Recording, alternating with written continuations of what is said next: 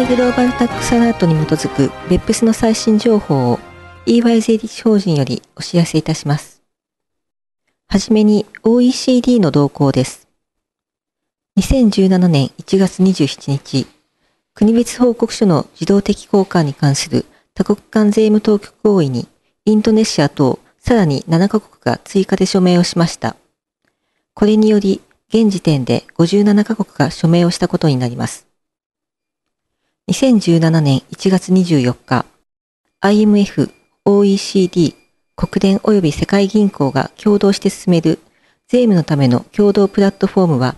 移転価格分析における比較対象外者の不足に対する発展途上国の取り組みを支援するための施策版ツールキットを発表しました。このキットの使用は、発展途上国の移転価格制度構築と強化をサポートし、その結果として、ビーイーピーエス 枠組みの導入も促進されます。続いて、各国における ビーイーピーエス 関連の最新動向をお知らせします。まず、オランダの動向です。にせんじゅうななねんいちがつじゅうしちにち、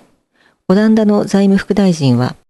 にせんじゅうろくねんごがつにじゅうごにちに発表された改正 イーユー 指令を導入する法案を提出しました。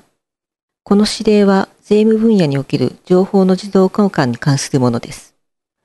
法案は、すでにある オーイーシーディー に基づく国別報告書関連の規制を改正し、オランダの多国籍企業グループの構成事業体が税務上起業している、もしくは恒久的施設を通じて活動をしている イーユー 加盟国と、自動的に国別報告書を交換することを定めるものです。次にシンガポールの動向です。にせんじゅうななねんいちがつじゅうににち、シンガポール内国際入庁は、移転価格ガイドラインの改定を公表しました。主要な点としては、独立企業原則に関するより多くのガイダンス、リスクの強調、移転価格文書化に含めなければならない通貨情報の要件、相互協議手続きと事前協議制度の変更点等があります。最後に韓国の動向です。にせんじゅうろくねんじゅうにがつにじゅうはちにち、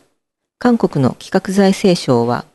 国際租税調整法に基づく大統領令草案を発表しました。